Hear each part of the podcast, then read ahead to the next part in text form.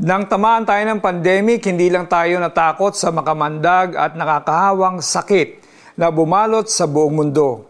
Patong-patong na problema ang kinaharap natin. Nagpanic buying ang mga tao sa ilang buwang lockdown. May mga nabawasan ng sweldo dahil nagbawas din ang araw ng trabaho or worse na layoff pa. Meron ding mga na-stuck sa iba't ibang lugar at hindi nakauwi sa sari-sariling pamilya habang mag-isa silang nakakulong sa mga pansamantalang tinutuluyan. Kaya bukod sa pandemic, tinama din tayo ng napakatinding anxiety at depression. Ang mga experiences na ito ay walang piniling estado ng buhay. Lahat na qualified. Hindi man tayo lahat mga beauty queens, lahat yata na padasal ng world peace. Magkaroon kaya tayo ng kapayapaan kung matitigil lahat ng gulo? Siguro, but true peace is being calm in the midst of chaos. Ito ang kapayapaang hindi kayang maunawaan ng tao. Ang kapayapaang nagmula sa Diyos dahil anumang pinagdaraanan natin, siya ang nag-iingat sa atin.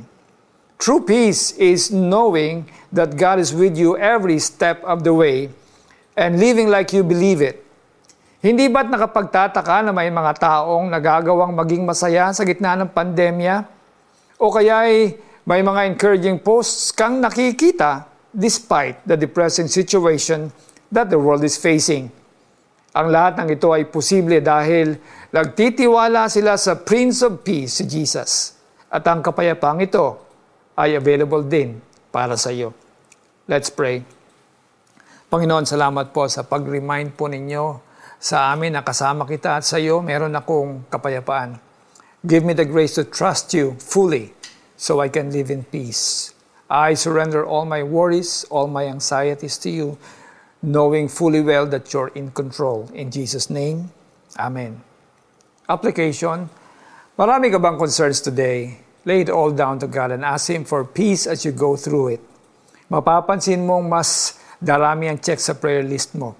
At ang kapayapaan ng Diyos na hindi kayang maunawa ng tao ang siyang mag-iingat sa inyong puso at pag-iisip dahil sa inyong pakikipag-isa kay Kristo Jesus. Sa mga taga Filipos 4.7 Ako po si Alex Tinsay and God bless you more.